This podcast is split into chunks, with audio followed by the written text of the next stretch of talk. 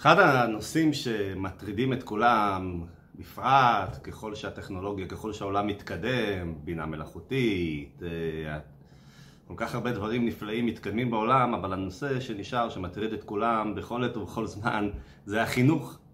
חינוך, אנחנו יודעים שחינוך זה הבסיס, זה, מה ש... זה ב', עם שני המשמעויות שלו.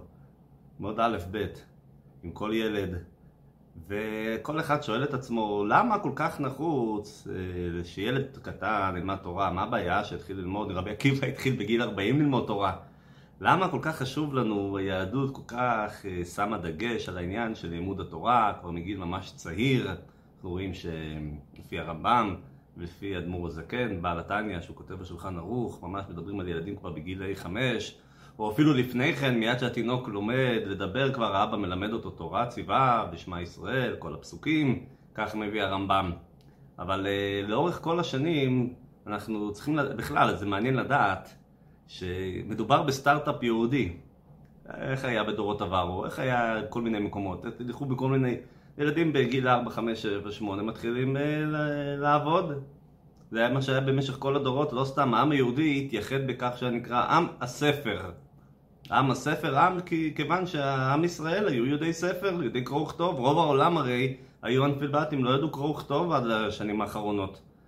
ובאמת בקום המדינה חוקק אה, שר החינוך דאז, שנור זלמן שזר לימים נשיא המדינה, חוקק חוק חינוך חובה, והוא מסתמך על מה שכתוב ב...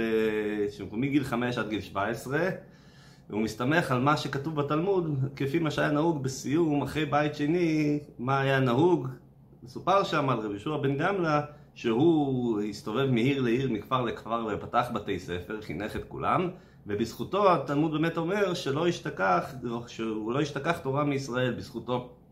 עכשיו בואו נראה קצת, נלמד טיפה בפרשה שלנו, פרשת עקב, מופיע הפסוק הידוע שאנחנו אומרים אותו בקריאת שמע, מופיע הקטע של והיה עם שמוע, ושם מופיע ולמדתם אותם את בניכם לדבר בם בשבתך בביתך ובלכתך ועל שוברך ובקומך. מכאן לומדים שלאבא יש מצווה לחנך, לדאוג שהילד ילמד תורה.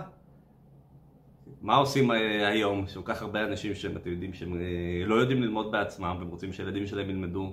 או מה עושים אלה שלמדו אבל הם לא יודעים ללמד. או מה עושים יתומים, אלה שאבותיהם לא יכולים ללמד אותם מה הם עושים במצב כזה? אז באמת במשך כל הדורות, כל האלו נפלו, נשרו. נשרו, מה, מה, נשרו מהמאגר, נשרו מכל הזה, וזה הביא לתוצאות לא חיוביות.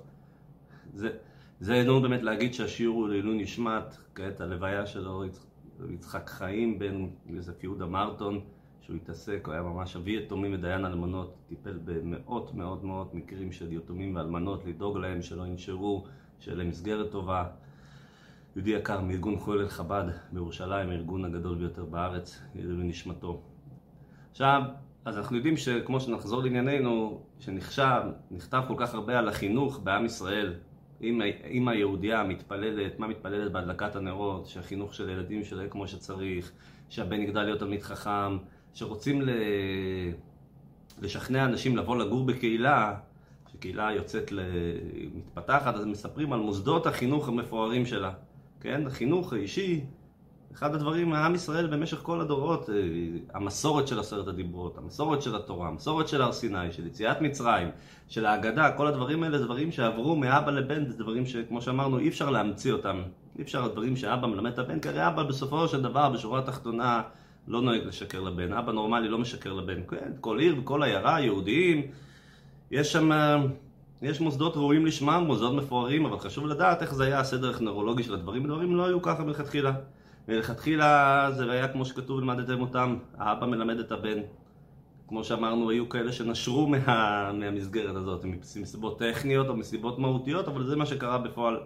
רק שנים רבות אחרי משה רבינו, אולי אפילו אלף, אלף חמש מאות שנה, הגיע רבי יהושע בן גמלא והוא תיקן שיהיה בכל עיר, בכל כפר, בכל מקום, יהיה חינוך ישר לישראל, עד כדי כך שהרמב"ם, הפוסק, אומר שלא לגור בעיירה שאין בה מלמדי תינוקות, לא לבוא לגור, זה מה שעושים באמת אה, רוב הפעילות של שלוחי חב"ד בארץ ובעולם, זה להגיע למקומות ולייסד או למסד או לשכלל, לפתח מוסדות חינוך שיתאימו לכל ילדים שיוכלו ללמוד במה שנקרא ברוח ישראל סבא. אז למה כל כך למוד? בואו נחשוב שוב פעם, למה כל כך חשוב ללמוד דווקא עם ילדים קטנים, ואיך אנחנו רואים את זה בסיפור של הגמרא.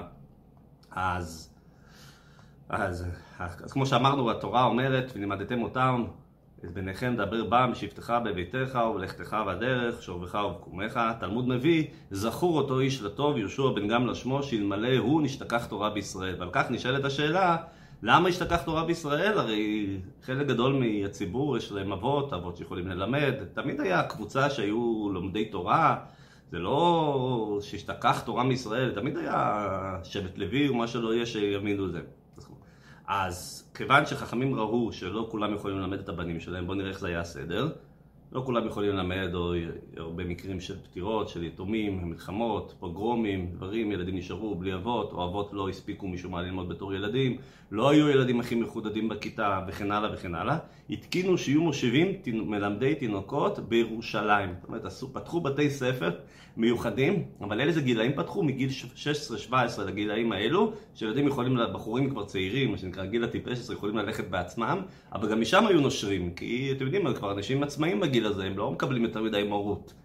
קשה להחזיק אנשים, בחורים, נערים צעירים בגיל הזה. אז גם ככה יצא שנשרו. אבל למה, למה עשו דווקא בירושלים? על שם הפסוק, כי מציון תצא תורה, ודבר השם מירושלים. עד שבא יהושע בן גמלא, והוא תיקן תקנה מיוחדת מאוד, שבכל עיר, בכל כפר, בכל מדינה, בכל אזור, כבר מגיל 6, גיל 7, זאת אומרת, התקנה היא כפולה. גם להתאים את זה לגילאים הצעירים. עוד פעם, היום אנחנו רואים את זה כדבר הכי מובן מאליו. אבל זה, שוב, זה סטארט-אפ יהודי, זה לא היה בעולם הדבר הזה שילדים קטנים יושבים ולומדים כבר מגיל ממש קטן, כן? בכל עיר ועיר, אז גם הוא התקין שיהיה בכל מקום, הזמינות, וגם הגילאים, ככה, ככה הגמרא מתארת לנו, שבכך נמנע הבעיה שילדים יתומים או ילדים שהורים שלא ידעו ללמוד, יוכלו גם כן להצטרף וללמוד תורה. לכן רבי יהושע בן גמלא הקים בכל מקום ומקום. עכשיו, זה מה שמופיע במסכת בבא בתרא. הגמרא מספרת לנו ש... שבזכות רבי יהושע בן גמלא, שהתקין שילמדו תורה בכל מקום ומקום, אנחנו רואים שבזכות זה לא השתכח תורה מישראל. זאת אומרת, למרות שרוב האוכלוסייה כן למדה, אבל כל עוד שיש מישהו אחד, שתיים, שלוש, חמש, קבוצה שלא יכולים ללמוד, זה, זה, זה יכול כביכול להביא מצב שישתכח תורה מישראל. זה מה שעשה, ולכן החשיבות העצומה שהתלמוד אומר שאלמלא הוא ישתכח תורה מישראל. למה השתכח תורה מישראל? הרי האבות המשיכו ללמד את הילדים, אבל כיוון שהיה פלח אוכלוסייה מסוים שלא יכל ללמוד, זה נחשב כאילו היו, כאילו היו, כאילו היו שוכחים את זה. ועוד דבר, ההורים גם כן היו לומדים עם הילדים בלשון הקודש, זו הייתה השפה המדוברת. זאת אומרת, אז קל מאוד לילדים, אתם יודעים שמי שלומד פעם ראשונה או דוברי שפות אחרות, מאוד קשה להם, צריכים חוץ מהלימוד עצמו, ללמוד גם את שפת הקודש, ללמוד את השפה המקורית שבה שבה התורה נכתבה, בתנ"ך, בה אפילו התלמוד, שהוא גם, גם חלק ממנו בלשון הקודש, המשניות ודאי בלשון הקודש, כן? אבל זה עדיין לא היה כל כך זמין וכל כך, וכל כך נחוץ. עכשיו, היה עוד אתגר, שלפעמים קשה לעבוד ללמוד תורה. לפעמים קשה לעבוד ללמוד תורה עם הילדים, לפעמים אבות וילדים לא בדיוק מתקשרים, אין להם שפה, או כמו שאמרנו, יש כל מיני אתגרים, האבא צריך לעבוד קשה, הוא צריך לפנות זמן מזה, האבא יכול לכעוס יותר, המורה, המלמד, הוא פחות יש לו אה, בעיות רגשיות מול הילד, הוא יכול יותר לקחת אותו ו- וללמוד איתו, ולכן, עוד פעם, הניחו, כמה נחוץ הנחיצות ללמוד עם ילדים מגיל צעיר, הרבה הרבה הרבה יותר נחוץ, במשך הדורות באמת, אה, מה שנקרא, טיפלו בבעיה הזאת. עכשיו, אה, עכשיו זה מה שבעצם, כמו שאמרנו, שלוחים בכל פינה בעולם, משפיעים בכל מקום ומקום, אחת הפעילויות המיוחדות הראשונות שעושים זה, זה לדאוג שיהיה מוסדות חינוך מפוארים. עכשיו אנחנו מגיעים לסיפור מאוד מעניין שמדובר בגמרא על רבי חייא.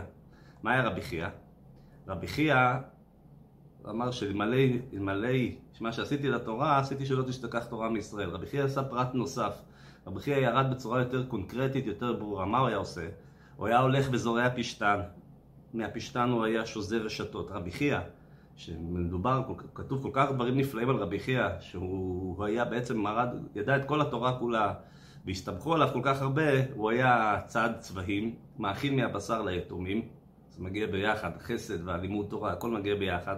הוא היה עושה מהאור של הצבעים, של הצבי, כן, הוא היה עושה מזה מגילות, כותב חמישה חומשי תורה, הולך להיל, מסתובב בעיירות, מגיע לעיר, מלמד חמישה ילדים, חמישה חומשי תורה, משאיר להם את החמישה חומשי תורה, משאיר, מכין גם כן משניות, מלמד שישה תינוקות כל אחד, שישה ילדים, כל אחד הוא מלמד מסכת אחרת, אומר להם אני הולך לחזור לפה עוד תקופה, בינתיים תלמדו את זה ותלמדו את זה לאחרים, וככה מה שקרה רבי חייא הביא לידי כך שהתלמוד חזר, חזר להיות נפוץ בכל עם ישראל, כיוון שהוא בעצם, הוא הלך למקום עצמו, הוא לא הביא מלמדים מבחור שהיום פה, היום מחר, יש משכורת, אין משכורת, הוא דאג שכל מקום ומקום ממנו עצמו יהיה, ממנו עצמו יהיה את הפתרון. זאת אומרת, בואו יהיו מלמדים, בואו יהיו, וככה לאט לאט הם מלמדים, והם מלמדים עוד חמישה, מלמדים עוד קבוצה, מלמדים עוד קבוצה, ככה הוא עושה בכל עיר ובכל כפר, ובזכותו, בזכות רבי חייא, שהוא היה מהאורחים של הברייתא והתוספתא, ואפשר לסמוך עליו, כמו שהתלמוד מביא, שאפשר לסמוך עליו בכל הברייתות, עד כדי כך שאם הוא אומר משהו, אפילו לא צריך לדון בכך,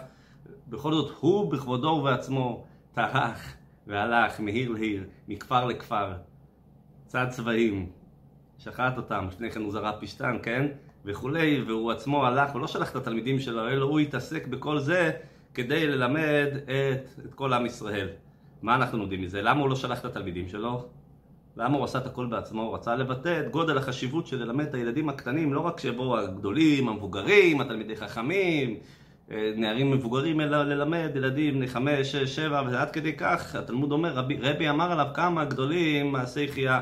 בזכות כל ההשפעה שלו על כל הסוגים של התלמידים, אנחנו לומדים איך להתמסר לתורה, זאת אומרת, גם לבוא לתלמידים צעירים, לדאוג להביא להם בשר, להביא להם ממתקים, להביא להם דברים טובים, מתוך תענוג וקירוב, לא חלילה מתוך רוגז או עצבנות, לבוא בצורה רגועה ולדאוג שהתלמידים יהיה להם, בפרט בדור שלנו, בדור שלנו הדרך היחידה להאהיב, לגרום שילד ילמד תורה, זה רק בדרך של להאהיב לו את זה. רק בדרך של לגרום לו, לספר לו כמה, כמה מתוקה התורה, כמה נעימה התורה. האם בדורות עברו אנשים היו יכולים לעשות את זה בצורה שאם אתה לא תלמד אתה תקבל אה, עונשים, היה, רצוע, היה אימת הרצועה, היה יותר, הדגש היה על, ה, על המקל. היום בדור שלנו בפרט, הדגש העיקרי צריך להיות על הגזר, מה שנקרא, על הדברים הטובים, על כמה הולך את התורה, לתת פרסים, לתת עידודים וכולי וכולי. על מה אנחנו לומדים?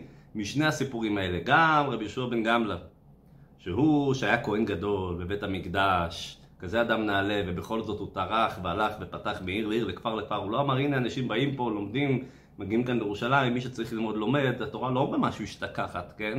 יש קבוצה שלומדים תורה, ובכל זאת הוא דאג שבכל עיר ובכל עיירה, וגם הסיפור של רבי חייא, שהוריד את זה ברמה, הוריד את זה ל...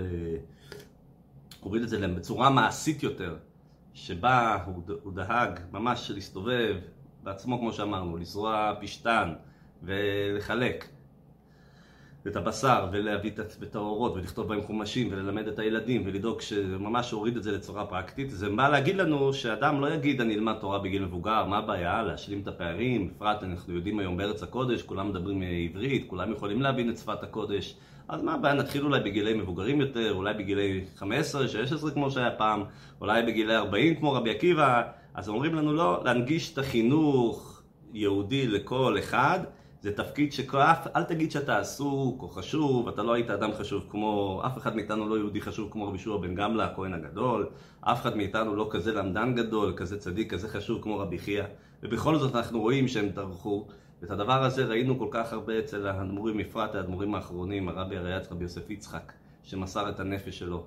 לא סתם הרשת של החינוך הגדולה בארץ נקראת על שמו, רשת עולי יוסף יצחק. וראינו את זה גם כן אצל, אצל הרבי, את הגודל החשיבות שלו, כמה שלוחים, כמה חבר'ה מצוינים הוא שלח, כמה כספים הוא דאג, כדי שבכל מקום ומקום עוד ילד יהודי ילמד, עוד ילד יהודי יתחבר.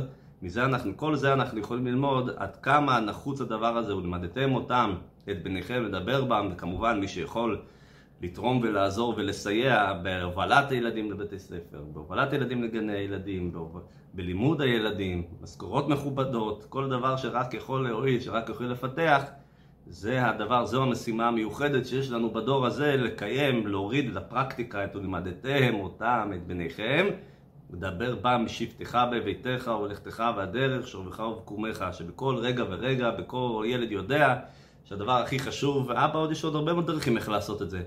אם הילד יודע שאבא מגיע הביתה, והוא בהזדמנות הראשונה שהוא רק יכול, אחרי שהוא מסייע בבית, כן? הוא מתיישב על ספר, הילד קם בבוקר והוא רואה שהספר פתוח והאבא כאילו נרדם עליו, מה שלא יהיה, הוא יודע שזה הדבר החשוב. זה גם חלק לימדתם אותם.